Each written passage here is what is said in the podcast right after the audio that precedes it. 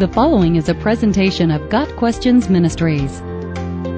Who was Joseph of Arimathea? Joseph of Arimathea was a biblical figure who played an important role in the burial of Jesus Christ.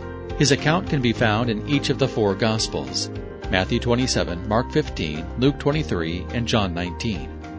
He is called Joseph of Arimathea because he came from the Judean town of Arimathea, Luke 23, verse 51, and to distinguish him from other Josephs in the Bible. While there is not much information in the Bible about Joseph of Arimathea, there are certain things we can glean from the text.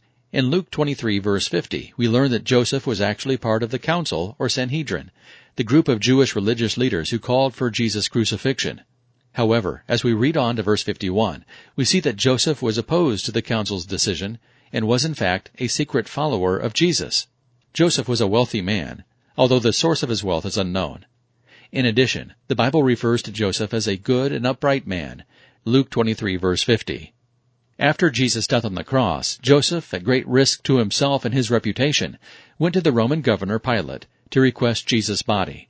Nicodemus, the Pharisee who had visited Jesus at night to ask questions about God's kingdom, accompanied Joseph. The two men were granted custody of Jesus' body, and they immediately began to prepare the body for burial. Following Jewish custom, they wrapped the body in strips of linen and mixed in myrrh and aloe. However, it was the day of preparation, the sixth day of the week, just before the Jewish Sabbath, and it was late in the day. So Joseph and Nicodemus hurriedly placed Jesus in Joseph's own tomb, located in a garden near the place of Jesus' crucifixion.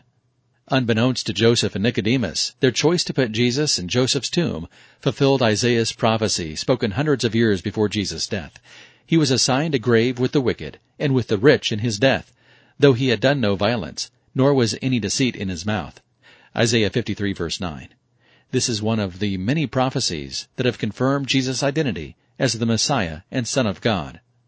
The day after Jesus' burial, the chief priests and Pharisees went to Pilate to request that the stone Joseph had placed in front of the tomb be sealed and a guard posted for three days. They cited Jesus' assertion that he would rise after three days and claimed the disciples might attempt to steal the body in order to fabricate a resurrection. Their precautions were for naught, as Jesus rose from the dead on the third day just as he had predicted. Many spurious stories and legends have arisen regarding Joseph. Some purport that Joseph of Arimathea was the uncle of Jesus' mother Mary. However, the Bible makes no such connection, so the claim is unsubstantiated. In addition, Joseph supposedly made many trips to Britain for trade and is said to have eventually brought the gospel to that country. Again, though, the Bible is silent about Joseph after Jesus' burial, so we cannot know for sure what path he took later in life. What we do know is what we find in the Scriptures. Joseph of Arimathea was a rich man and part of the Sanhedrin, and he procured Jesus' body and laid it in his own tomb, from which Jesus would rise again in power three days later. Got Questions Ministry seeks to glorify the Lord Jesus Christ by providing biblical answers to today's questions. Online at GotQuestions.org.